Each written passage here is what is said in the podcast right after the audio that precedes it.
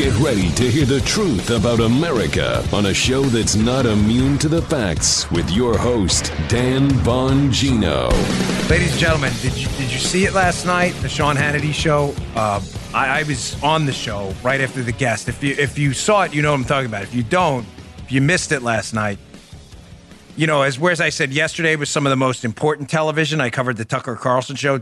Last night was some of the most raw, emotional TV I've seen in my entire life. I'm going to go into that in the show today. Got a lot of good news. Too. Job numbers today spectacular. I've got another story I want to talk to you about too about a woke social justice warrior from Harvard uh, saying, I'm going to stab you on a thing. What happened to her? These are all important stories. Uh, today's show brought to you by ExpressVPN. Surf the web with peace of mind. Get a VPN today. Don't wait. Go to expressvpn.com slash Bongino. Welcome to the Dan Bongino Show. Producer Joe, how are you today on this Thursday? It's not Friday. Friday. Yeah.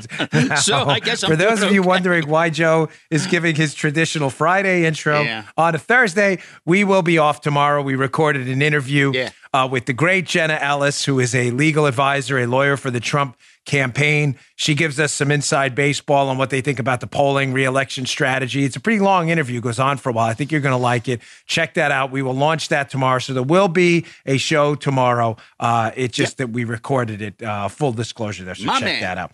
All right, let's get right to it. Yeah, yeah. Joe's been working hard. baby. Joe, by the way, Yeah.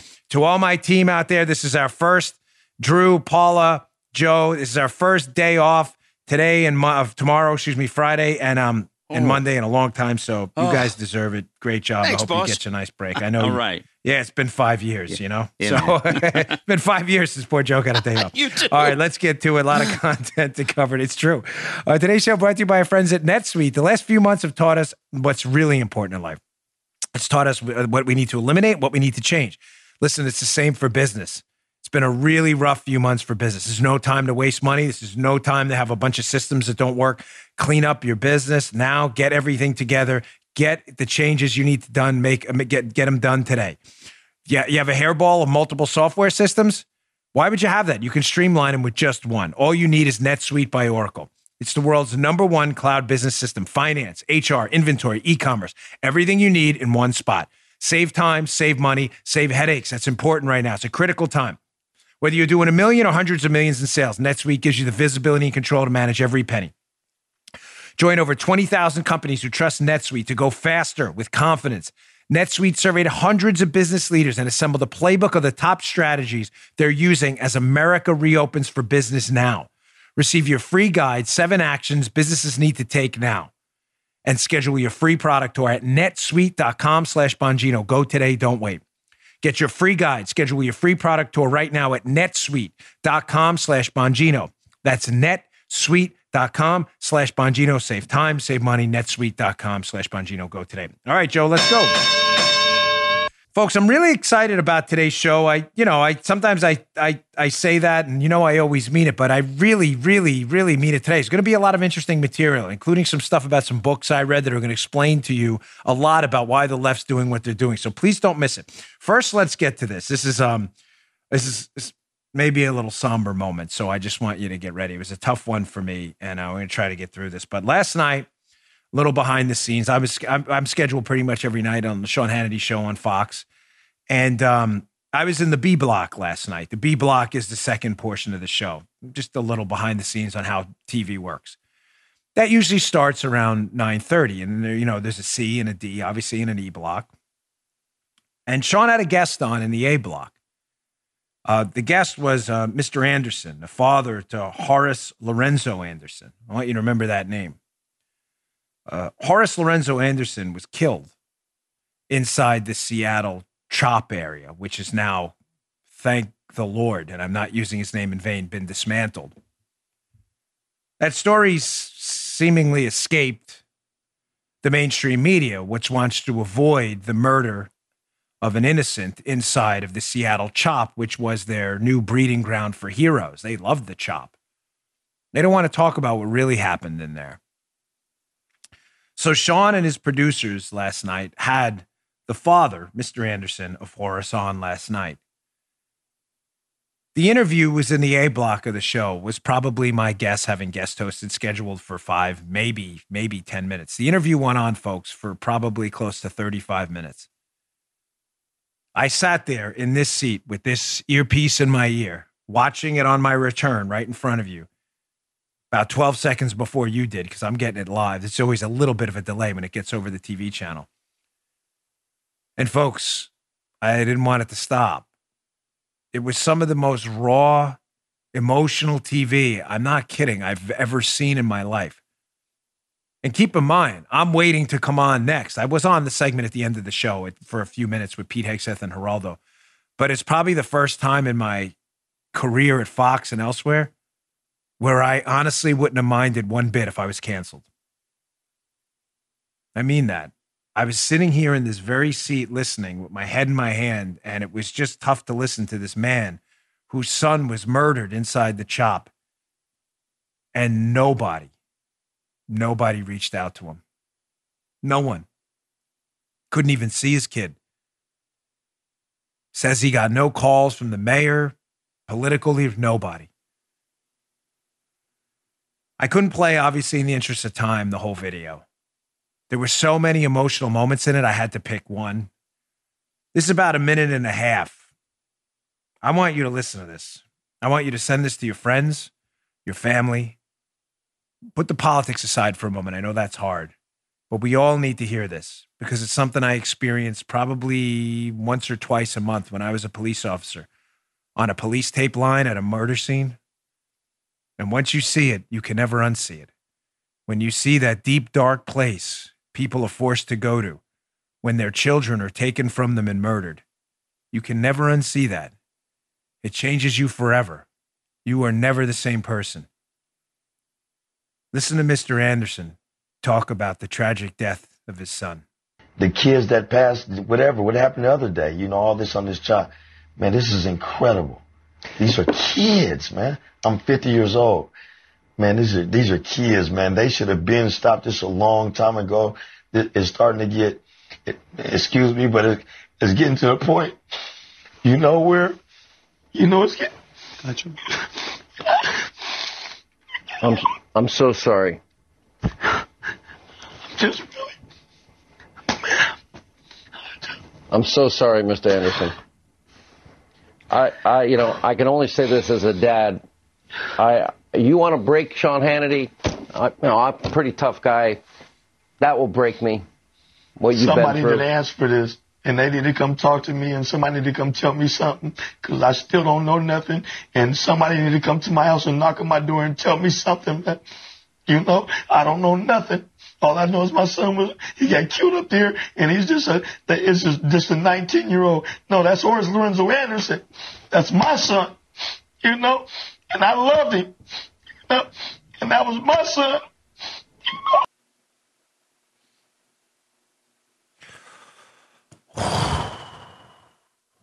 You know, I, I saw that last night. I've seen it again today, and I, I,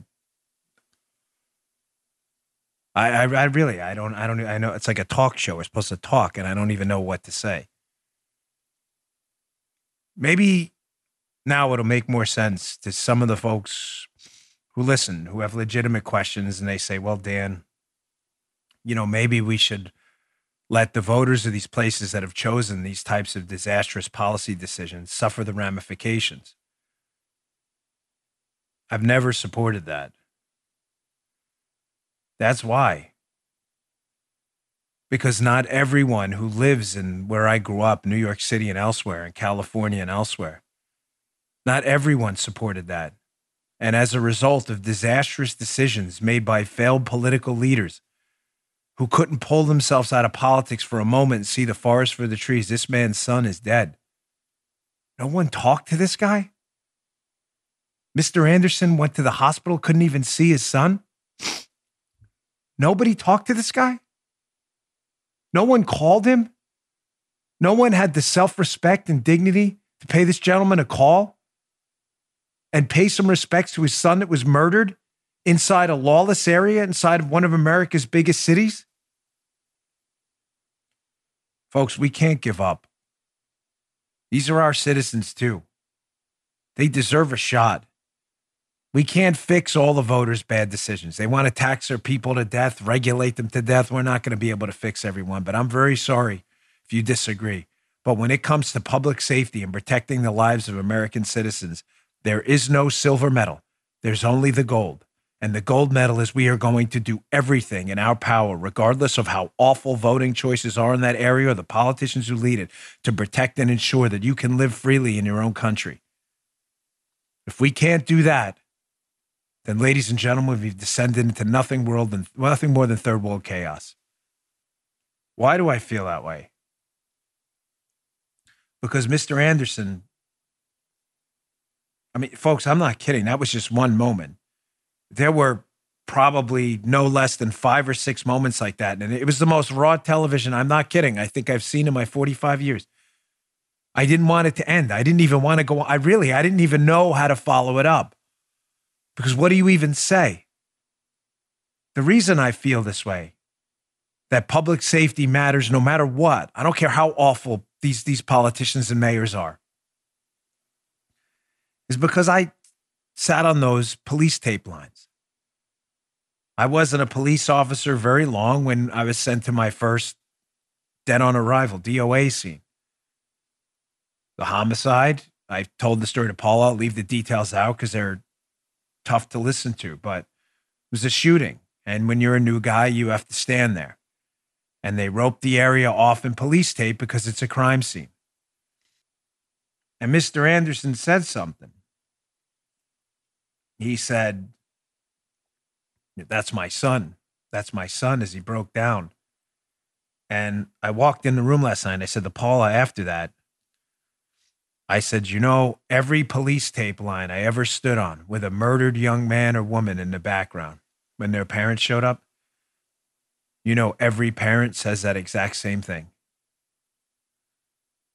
That exact, exact same thing. Those are the first words. Any police officer listening right now who's done it knows exactly what I'm talking about. Every single parent of a murdered child that shows up at that police tape line when you're standing there says the exact same thing. They say, That's my son. That's my daughter. Or they say, That's my baby right there. And then they collapse. You can't look at that and be the same person the next day. You can't. It's not possible. Like I said, make all the bad decisions you want about taxes, all the bad decisions you want about healthcare. We can't fix everything. As I said, move away if you think uh, if you think there's no future for you there. But when it comes to public safety, I'm sorry, there's no excuse. I cannot accept, well, just let the chop and the chaz and whatever exist, you know, eventually they'll get it. No, eventually people will die. And I'm not willing to accept any more Mr. Andersons. And you shouldn't either. Neither should the president, the FBI, or anyone else. These are kids. Do you hear him say that? These are kids. These are kids. These are kids, folks. Kids. Horace Lorenzo Anderson was 19. We all screwed up at 19. What do we know at 19? Who deserves to die? The child was murdered. I'm telling you, if you were a police officer listening, you have been on that police tape. And every single parent that shows up says that exact same thing. That's my baby. Everyone.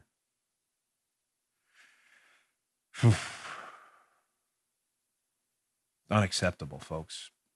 I never thought we'd be in this place in the country where we're having a serious argument or dispute about public safety. Totally, completely unacceptable. These are American citizens, too. They deserve to be able to walk the streets, not worrying about having their kids murdered. Now, in case you think feeling that way puts you in the minority out there, and that there aren't a groundswell of Americans that don't agree with me that public safety and taking care of their families matter amidst this chaos we're sadly living through. Ladies and gentlemen, you're wrong. I want to move on from this segment by I'll put up this story in a minute, but letting you know that you are not alone. Tucker Carlson brought up this the other night. I brought it up on my show often. You are not alone out there. We have moved from what I believe was an unsilent minority during the Obama years to a maybe silent majority.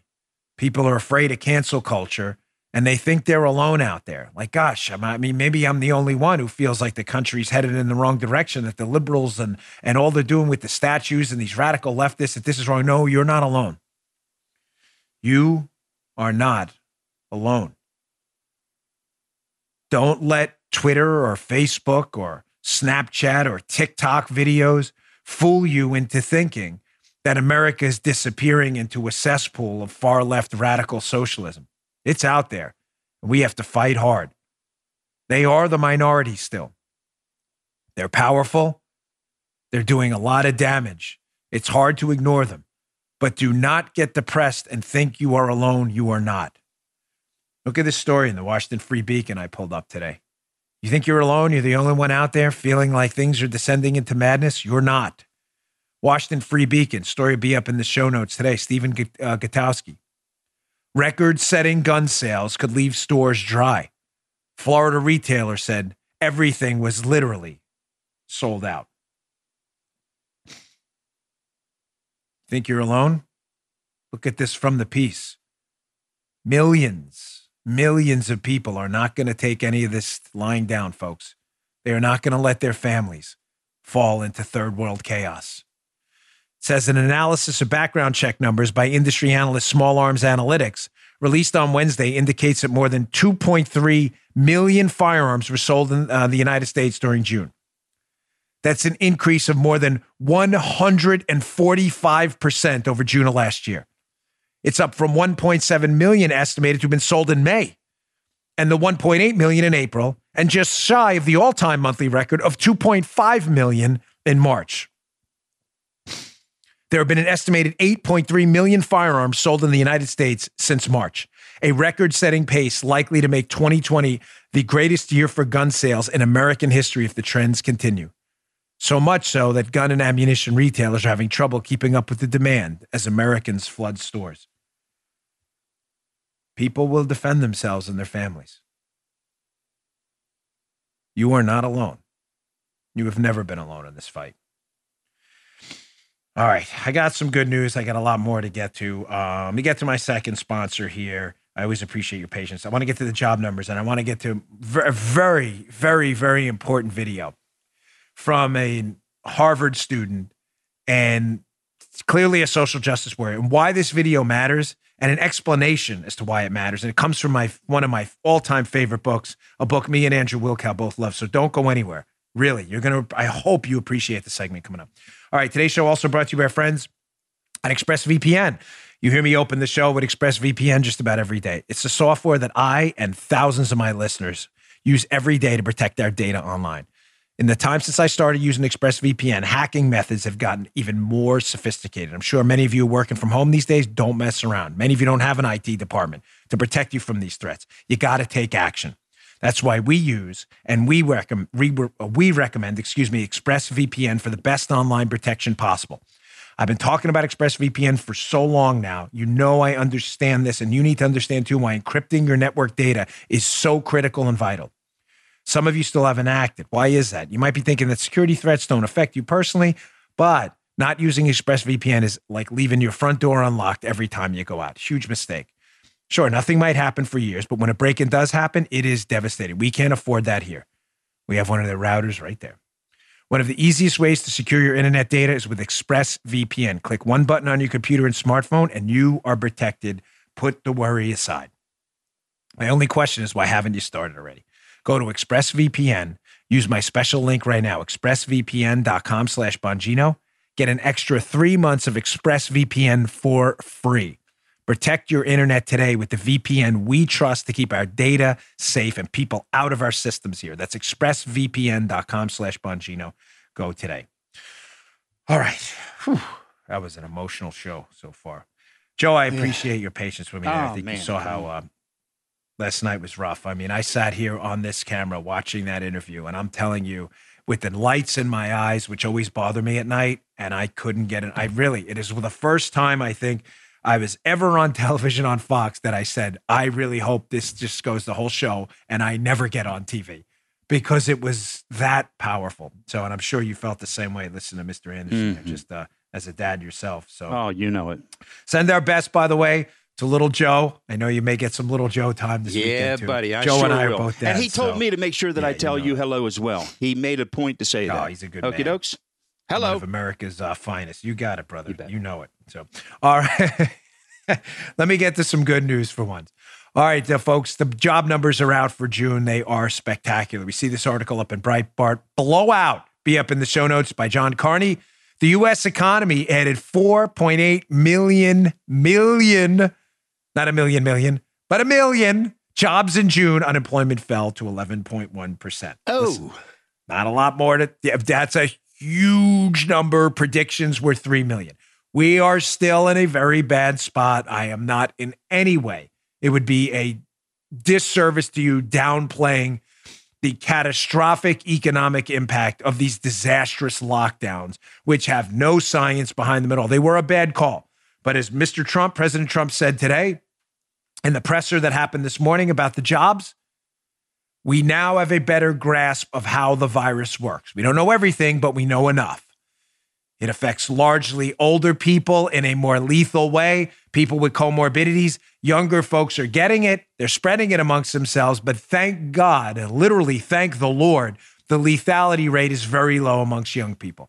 That has now given us the ability to tailor these economic reopenings, which should go full steam ahead. We cannot afford to bankrupt people, bank our hospitals, destroy and wreck our food supply, to continue lockdowns that have shown no evidence that they actually work. I'm going to give you one number. I'm going to move on to my next segment. Florida, which locked down the latest and opened up relatively fast, Florida had 15 deaths per 100,000 people, where I live, despite having a dramatically older population than the rest of the United States. People that are most vulnerable, 15 deaths per 100,000. New York, a much younger population, which locked down en masse and still isn't opened up in many respects. New York had 161 deaths per 100,000 people. Explain to me again how the lockdowns work. They didn't. You have no data to back that up at all. It is time to open up the economy with proper precautions. Period. Full stop. The debate on that is officially over if, if, if you believe in the data and the science. If you don't, keep arguing for lockdowns and bankrupting people because that's where you stand. You're all alone right now in that because there's no data to back that up. All right, let me get to this story. Two pager today, as always. Lately, it's been stacked up. We're so low. Uh, we're low tech here. I like low. We've been low tech from the beginning, and the show's still the second most popular conservative podcast out there. low tech is good. You know what? I get asked a lot by people who want to start podcasting. What's the secret? I said, content is king, brother. Yep. Every single time. Nobody gives a damn about how your background looks. No one. If they can hear it and they can see it, and Joe and Drew do the best job in the business at making it good to look at and good to hear, you are a okay as long as your content is good. And Paula, who's giving me, which is right, she's giving me, hey, what about me here? She's right. She is the grand dame of the Dan Bongino Inc. operation. All right. So moving on, because this is important. Many of you saw this story, some of you didn't. Um, this is a TikTok from uh, a woman, a student at Harvard, who's clearly a pretty radical leftist. She did one of these TikTok videos on an app I refuse to download. I'm sorry. I, apparently, has some ties to the Chinese Communist uh, government. I am not downloading that uh, until they clean that operation up. But it's very popular amongst the kids. It's just a video app. You can do little videos. You jump around and stuff. So, um, it's a Harvard student, and she did this video. I don't know how long ago, a few weeks ago, months ago. It doesn't really matter. But the video went viral for all the wrong reasons. Uh, this is a video where she describes what she's going to do to people who challenge the term Black Lives Matter. And she uses a term here in the beginning. Um, I just recently became aware of a caucasity, yeah. hmm uh, a fascinating term. Yes, I'm sure Joe and Paula just heard this one too. Oh, yeah. Um, so listen to this video. Here's a brief one here. The woman is subsequently, according to reports, been fired by her employer, Deloitte and Touche, um, which, listen, uh, you, this is a threat on video. I mean, there's a liability issue there. Uh, but check this out, and I'm going to explain to you what's really going on I believe, in this woman's head and people who think like her. Check this out. next person who has the sheer nerve, the sheer entitled caucasity to say all lives matter, I'm gonna stab you. I'm gonna, I'm gonna stab you. And while you're struggling and bleeding out, I'm gonna show you my paper cut and say, my cut matters too. I'm going to stab you. Now, I again, we get both sides because we do actual reporting here, unlike journalists. Uh, the woman now is claiming, obviously, I was being, you know, ridiculous. It wasn't an actual threat. Well, I, I, can't get in her head there. I don't know what she was thinking or not. Maybe she thought it was brave and she was going to look like such a frontline, tip of the spear, battle tested warrior by issuing. It is a threat. There's no doubt about it. If the threat was real or not, you can all debate amongst yourselves. There's no doubt it was a threat. I'm going to stab you is a threat. It- it's not saying I'm going to pet you, I'm going to clean your ears, I'm going to wash your hair for you. You're saying he's going to stab you. So obviously, there's a serious liability issue with an employer if later on something were to happen. They'll be like, well, did you miss that? You know? So this video's deep, but not for the reasons the woman in it thinks it is. Number one, this term caucasity. Have you ever heard this, Joe? Um, before today? No, I know what it means though. I looked it up. No, me Yeah. either. I had to look it up. Yeah. Yeah, me too. I had to look it up. I had no idea what this meant. I I guess when you and I are whoa. Paula, did you know? You didn't know either, right? No, Paula had no idea. Caucasity is apparently one of these woke social social justice warrior terms. Um, it- it's it's it's about basically the audacity of whiteness. How if you happen to be white, when you say things without recognizing your white privilege, like oh my gosh, the audacity of that white person daring to challenge the social narrative of the time, the caucasity of it. Mm-hmm. That you know, she's from Harvard, Joe. She's obviously smarter than you and I. Oh, what yeah. the hell do you and I know? Right. You were just the dopey radio guy. I was just the silly, stupid cop. What do I know? We don't know anything. No real world experience at all. We don't know nothing. Neither does Paula. All a bunch of morons. Oh, yeah. But she went to Harvard. So, you know, she's clearly smarter than us. She is our better. And she understands caucasity. She understands what that means. So she's definitely smarter. And the reason we don't know what the word caucasity means, Joe, this is the never ending cycle of stupid you descend to with social justice warriors okay. who are now criticizing my show as they're, li- they're saying this right now. Sure. Trust me, we have a lot of libs that listen to the show. What they're saying now, Joe, is of course Bongino, Armacost, and Paula don't know what caucasity means. It's because of their white privilege. They're obviously racist, avoiding the term caucasity because they're afraid of their caucasitousnicity. Uh-huh. That's why. And you're like, you start to spin yourself into stupid circles like, Yeah. oh, what? What are you talking about? I don't get any of what what you just said. Of course you, because you're really stupid. That's what they believe. now, as I played this video, there's a lot here.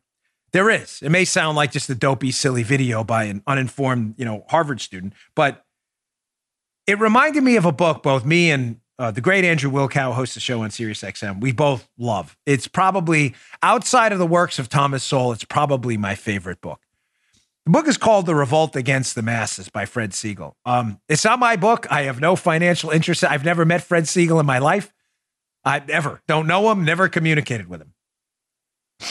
All I can say to you is this book is a life changer. If you're interested in the deep, dark path the Democrat Party has taken to get to where they are today. The premise of the book, because Paula asked an interesting question. She said, if you're going to cite the book, what's the book about? I'm like, that's a good point. The book is about simply this the Democrat Party, specifically the liberal wing of it, hates the middle class. They always have. This whole myth, the Democrat credo, we're in it for the little guy, Joe. Yes, championing the little guy. We don't like the rich, the aristocracy, hmm. is not only wrong, it's totally backwards. Right. That's why the book is titled The Revolt Against the Masses. The masses are the middle class and the poor. The rich are a very small sliver of society, right? Just by simple math. The richest among us, the one percenters, they go, are a small number of, of people. The masses are everyone else. Mm-hmm. The left hates them, can't stand them, has never has never tolerated the middle class. So without going through the whole book, I took a snapshot, a photo of two of my favorite passages from the book. These two passages, I want you to listen. They explain a lot in this video. The first passage explains why pseudo educated snob elitists that talk like the woman in this video about the caucasity of your whiteness and I'm gonna stab you if you say uh, all lives matter and show you my paper cut. whatever she said in that that rant. The first portion of the book, Fred Siegel explains the first cut here, how education is used now as a proxy for your value to society, but education outside of any applicable value added at all.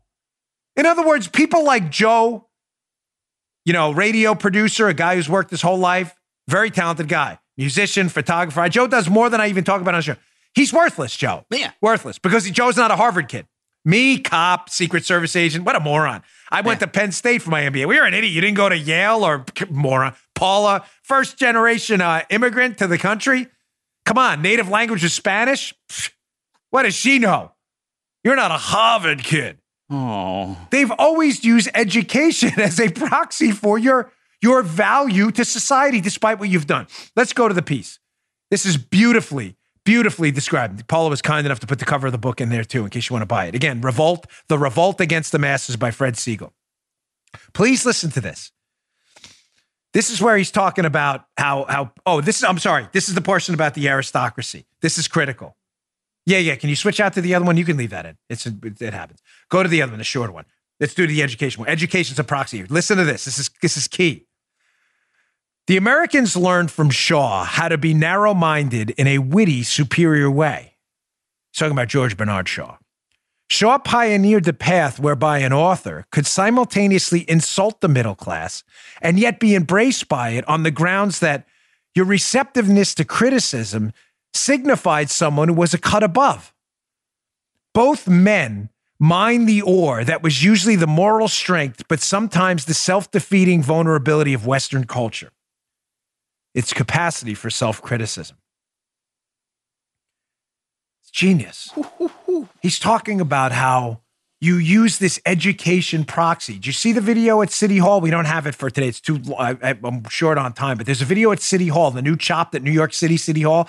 There's a guy in a green tutu screaming up and down to the cops. You don't even have a college education. Did you see it? Some of you saw it. Oh, no. This is it.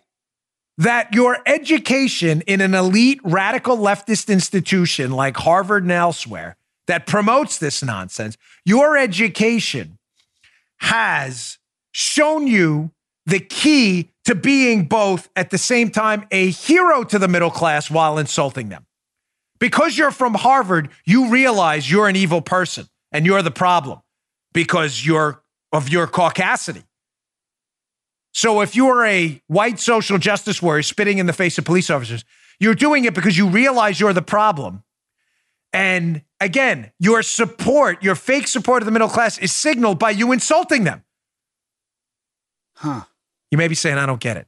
It's mm. because you went to Harvard and you know more than the middle class you claim to champion that it's your job to take these dumb radio producers and cops like me and immigrants like Paula and drag them to your woke educated side. And your ability to do that was generated by your signal passport from Harvard Oh. or Yale. Oh, yes. That you, you get it? Oh. and that signal how much smarter and more brilliant you are than these dopey truckers and carpenters and you smelly cops and radio producers and Paula computer engineers, you all losers. That the signal that you're losers is you're not as woke as I am because I went to Harvard and Right. Harvard taught me I'm the problem. Right, right. I'm and I know I'm the problem and you don't and I will drag you over by getting in your face like green tutu guy and telling those police officers you didn't even go to college. You don't know nothing. That police officer knows a whole lot more than green tutu guy. Education is that proxy for them.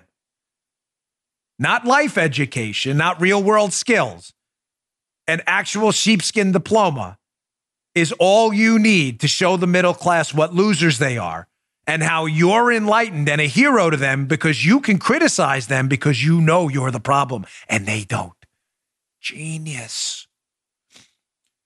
So there's the first part. They hate a meritocracy. The second part of this is even better. It's a little longer, but it explains the history of the Democrat. It's only one paragraph, but bear with me. It explains the history of the radical left movement that claims they're, again, they're in it for the little guy. They're not. As I just told you, they only want to criticize the middle class. You're so stupid. You don't realize, you deplorable idiots, you're the problem. I do. Listen to me. I'm from Harvard. Care about your mining experience? What do you know? Truckers? What do you guys know? Feeding the country and all? Miners, powering the company, making sure we What the hell do you know? I studied basket weaving at Harvard. I'm the guy. I wear a green tutu in front of cops. I know. Cops keeping the streets safe, safe and stuff. What a bunch of morons. The second part is about how the whole genesis of the liberal Democrat Party in the United States was a yearning for an aristocracy, doubling down on the education as a proxy. You may say, the Democrats want an aristocracy? Aren't they the ones who say they hate aristocrats and the 1%? It's a scam. They love this. Their aristocracy is again the education proxy to anoint them as the the pantheons of genius and morality, and we should all listen to them.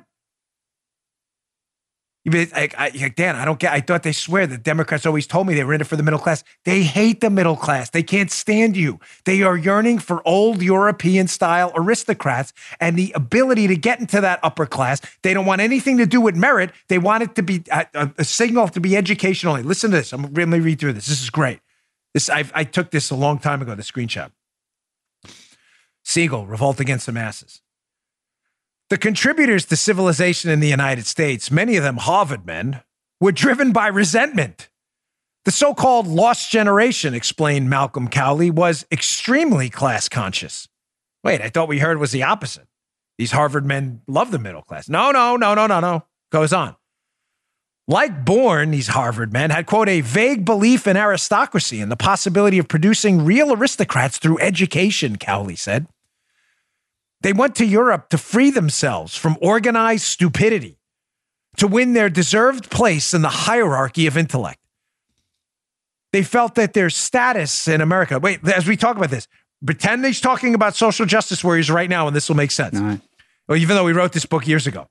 They felt that their status in America's business culture was grossly inadequate, given their obviously exceptional intelligence and extraordinary talents.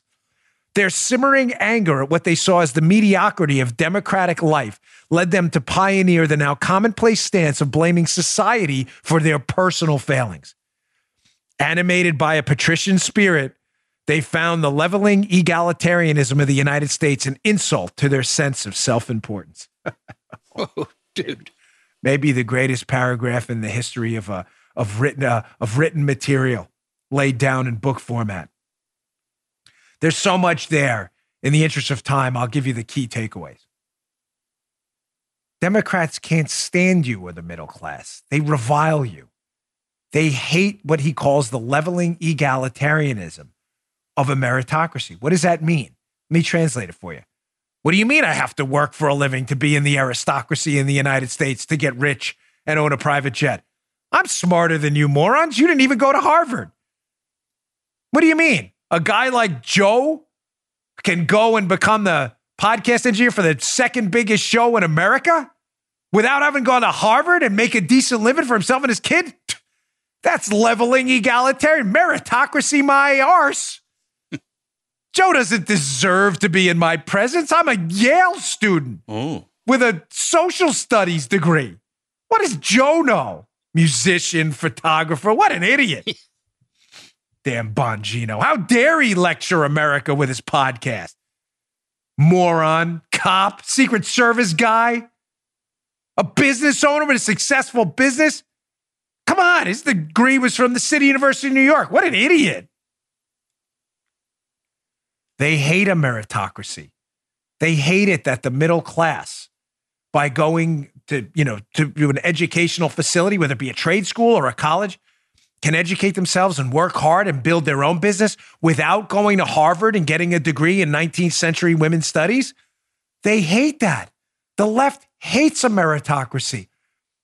They yearn for the days of an old school European aristocracy where you'd get a gentleman's C in school and you would be passed down and knighted and you would lead the great unwashed deplorables into the promised land.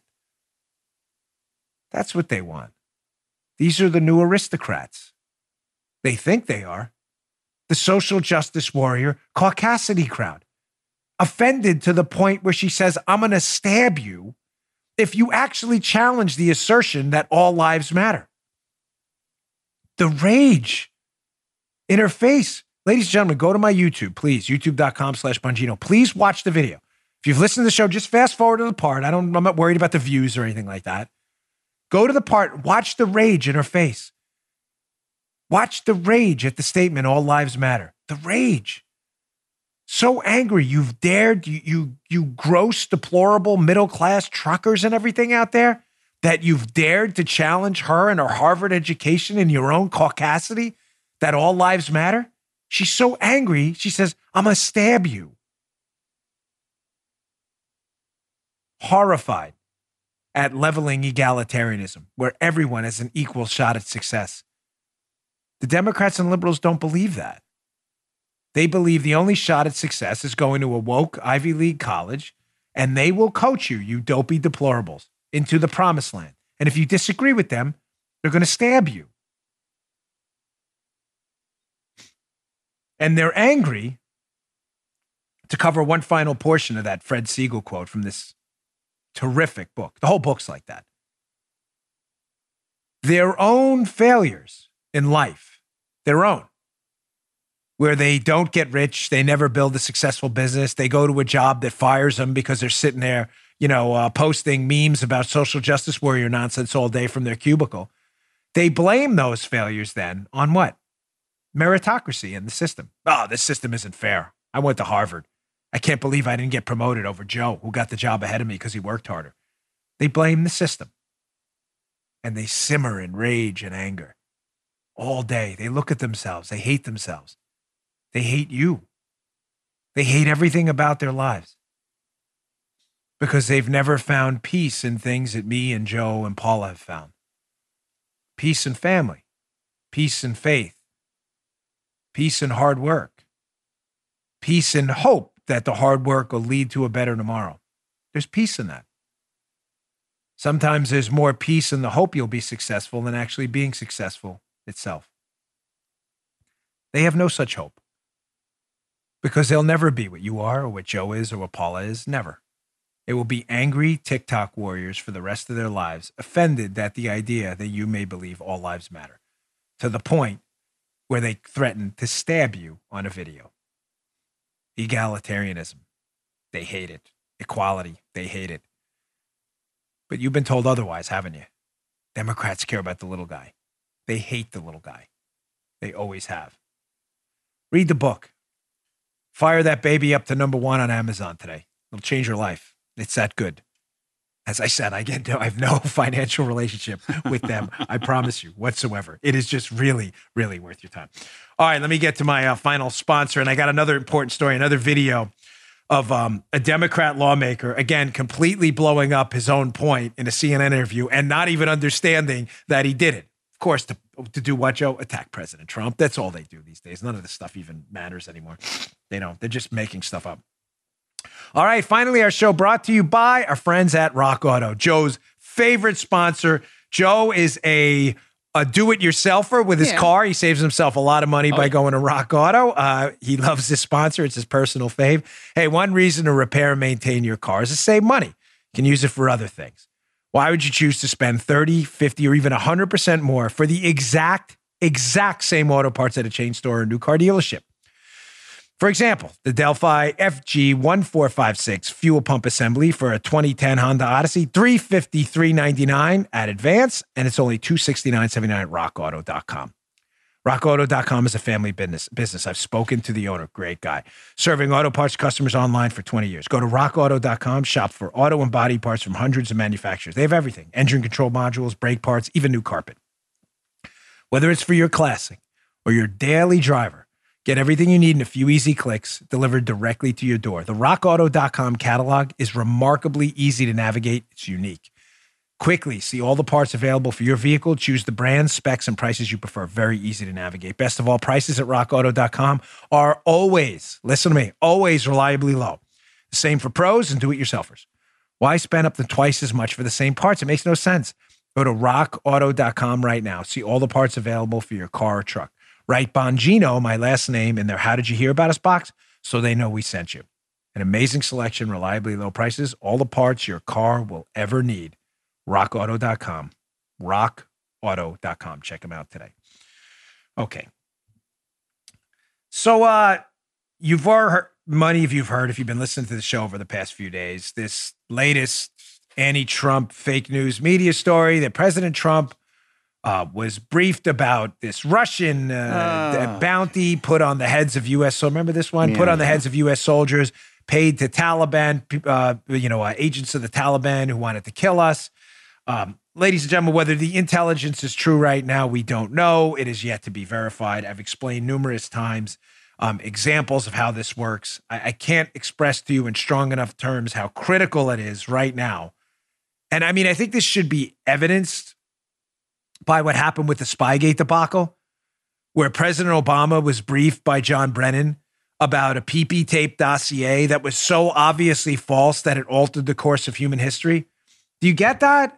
I've explained this numerous times how when I was an agent in Indonesia with the Secret Service, we thought we had a potential terror attack on our hands, and the president was an hour from landing. And everybody was like, What do we do? Well, I was the lead. I had to make the call. I said, We're not going to brief him until we figure out what's going on. We can always turn him around or stop him from coming to the hotel we were in. Turned out the incident was entirely innocent. The guy was not a terrorist. Why didn't we brief the, brief the president? Because we didn't know. Told the story now three times. You don't brief the ultimate decision maker, the president of the United States, on information you don't have or not reasonably confident is true.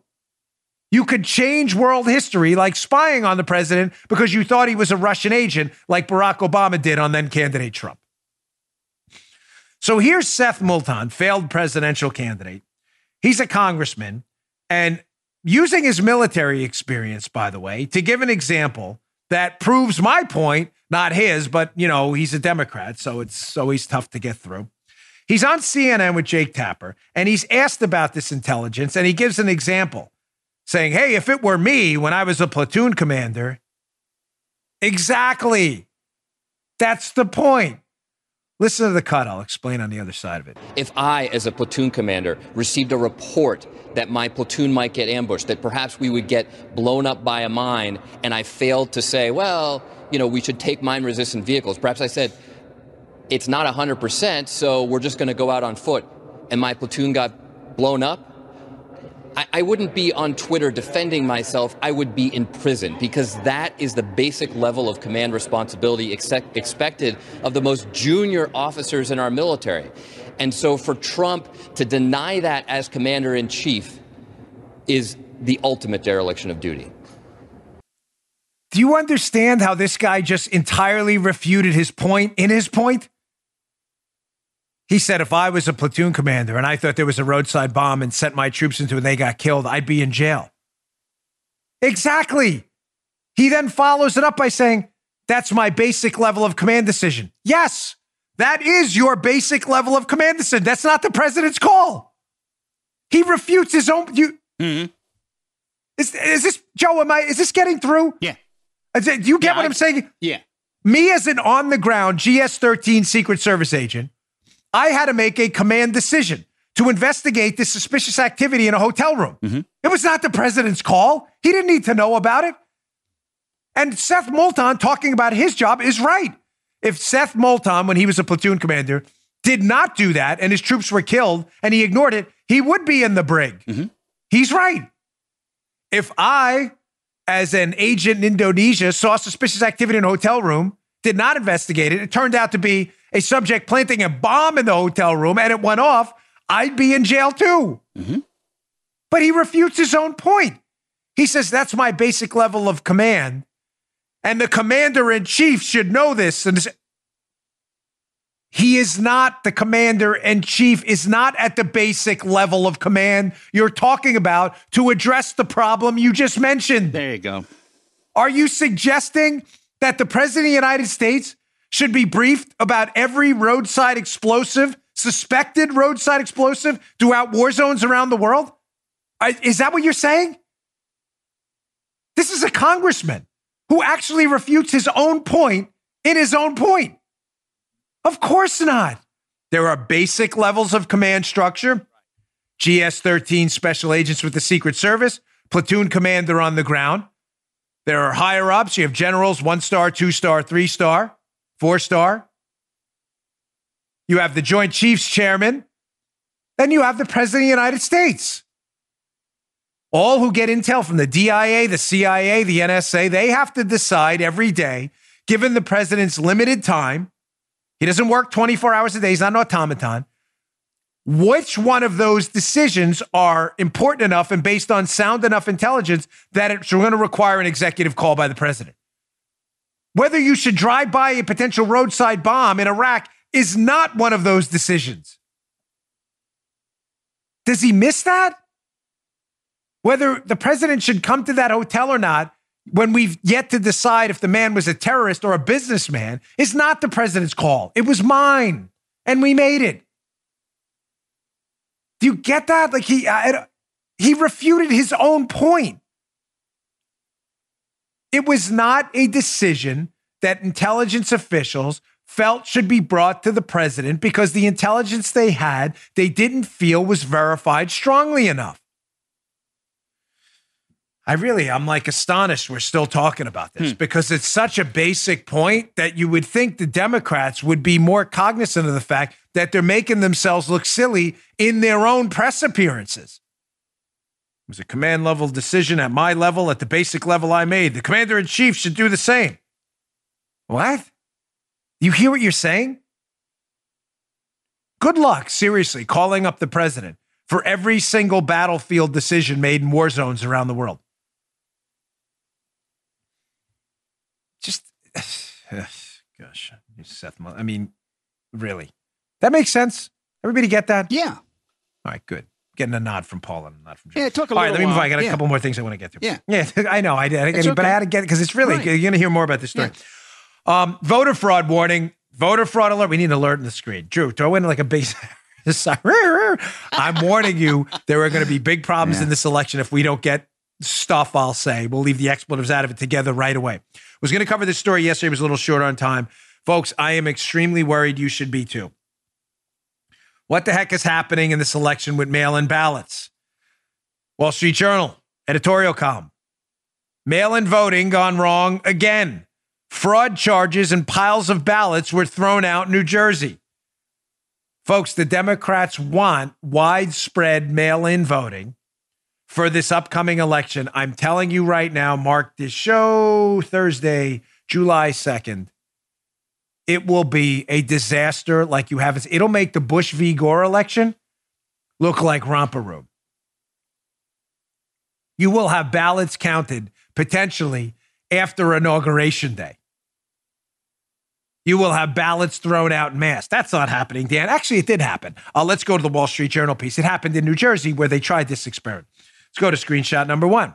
Fascinating numbers here. New Jersey's a useful warning for the nation here. Four men, quote, four men are accused of committing fraud last month in the city of Paterson's entirely vote by mail municipal elections.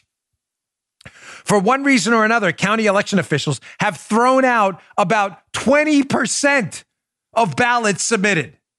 20. Zero. Two. Zero. Not 0.2, not 2%. 20%. For Joe Biden, that's one in five ballots. 20% were thrown out in an all mail in election. Ladies and gentlemen, can you imagine the chaos if in a national presidential election, 20% of ballots had to be ballots had to be tossed out? What do you let's I hate hypotheticals, but let's just for a minute play this game. Don't assume all of those ballots are Democrat ballots. Oh, right. Can we do a hypothetical, Joe? Let's say in a swing state, a swing state like Florida, where I live, All right. where the president won, but not by a huge margin. Let's say the president loses the state like the Democrat in the gubernatorial race did here by 100,000 votes. Population of Florida is over 20 million people. A sliver. Let's say we find out in Florida millions voted and 20% of them had to be thrown out. We find out of those 20%, 15% were Trump votes. You think they're going to accept the results of that? may say, why are you blaming it on Trump? I'm not. I'm giving you a hypothetical. Flip the script. Say in a swing state, Iowa, Ohio, either one. Say the Democrat loses, loses by a point. Same scenario. 15 of those 20% of mail in ballots thrown out were Democrats. You think they're going to accept that result? You may say, ah, Dan, who cares if they accept it? Uh, I care, folks, because the Democrats have shown their willingness, some of them, especially the radical left, to engage in highly destructive acts when they don't get what they want. That's how we opened up the show today. It's not to be gaffed off. 20%? Let's go to another screenshot. In case you think, oh my gosh, 20% of votes got thrown out. That's pretty bad. It can't get any worse. Oh, yeah, it can. In a Bruce Willis Sixth Sense moment, uh, number Sixth Sense, I see dead people. At least three dead people tried to vote. The Paterson Press report. Wait, that's I'm not making that. That's a real sentence. Yeah. It's not funny. It's just I don't know if this sentence was worded properly. Up a sec. At least three dead people tried to vote. How did they do that? The Paterson Press reported. So the Wall Street Journal is apparently quoting the Paterson Press. Um, NBC News in New York found a Spanish speaking resident who's listed in the county records having voted. She said, We did not receive vote by mail ballots, and I didn't vote, she said. This is corruption. This is fraud. Others say they mailed their votes, yet their names are shown on the list of ballots with bearer problems, meaning people took them in. Um, just to back to that opening yeah. sentence a moment. At least three dead people try. How exactly did they do that? Can you walk us through the process? I mean, was was was it a Lazarus moment? I did I miss something? Three dead people didn't try to vote. That is if the Paterson Press might want to revise that statement. Three dead people, I promise you, did not try to vote. Somebody tried to vote on behalf of three dead people, maybe, but three dead people did not decide to vote. I mean, Right, I'm not crazy. Oh, it, it was just a poorly worded sentence. time, dude. Yeah, yeah. It, Joe, it I really take that does. back. We talked about the Ellen Sauerbrey uh, yes. Parris Glendening gubernatorial election in Baltimore a few weeks ago on the show, and we did mention how dead people showed up yes. in mass. You know, Officer Rick Walking Dead style to vote in Baltimore yeah, in that dude. election. So it's not uncommon for dead people to try to vote. Um, having said that, it's a big problem nonetheless. Yes, however sir. poorly worded the sentence is. It's a huge problem. Can you imagine if in a little town of Paterson, three dead people showed up to vote, and nationwide, we geometrically blow that up into tens of thousands of dead people showing up to vote? Kind of a big deal, folks. No? Again, this is not The Walking Dead. It's not George Romero. Is it George Romero, Night of the Walking Dead? I'm always oh. terrible with pop culture stuff. This is yeah, not going to happen. Dead people should not vote ever. I thought that was um, oh, tautological. I guess not. Folks, this would be mass chaos. It would be mass chaos. Both sides would be sniping at each other. And we would have a deadline to get the president elected, inauguration day. It's all in the Constitution. That if that deadline was missed, it would be an absolute disaster. How can it be missed? Ladies and gentlemen, I'm not saying how could anymore. I, I once said, how can we tear down a statue of George Washington? That would be crazy. And we're there now. It would be chaos. Big, big problems for the week ahead. We have a couple stories up at Bongino.com about it too. All right, in the interest of time, we're going to wrap up today's show. Uh, please tune in to tomorrow's show with Jenna Ellis. It's a really good interview. It's close to an hour. One of the uh, legal advisors for the President of the United States. You've probably seen her on Fox and going at it with the folks on CNN a lot. She's very good. It's a longer interview. It's long form. It's definitely worth your time. Check that out tomorrow. Uh, we will be off on Monday. Again, thanks to my crew. First vacation in a long time. We really appreciate it. Please subscribe to my show, youtube.com slash Bongino. We will see you all on Tuesday of next week. Take it easy. You just heard Dan Bongino.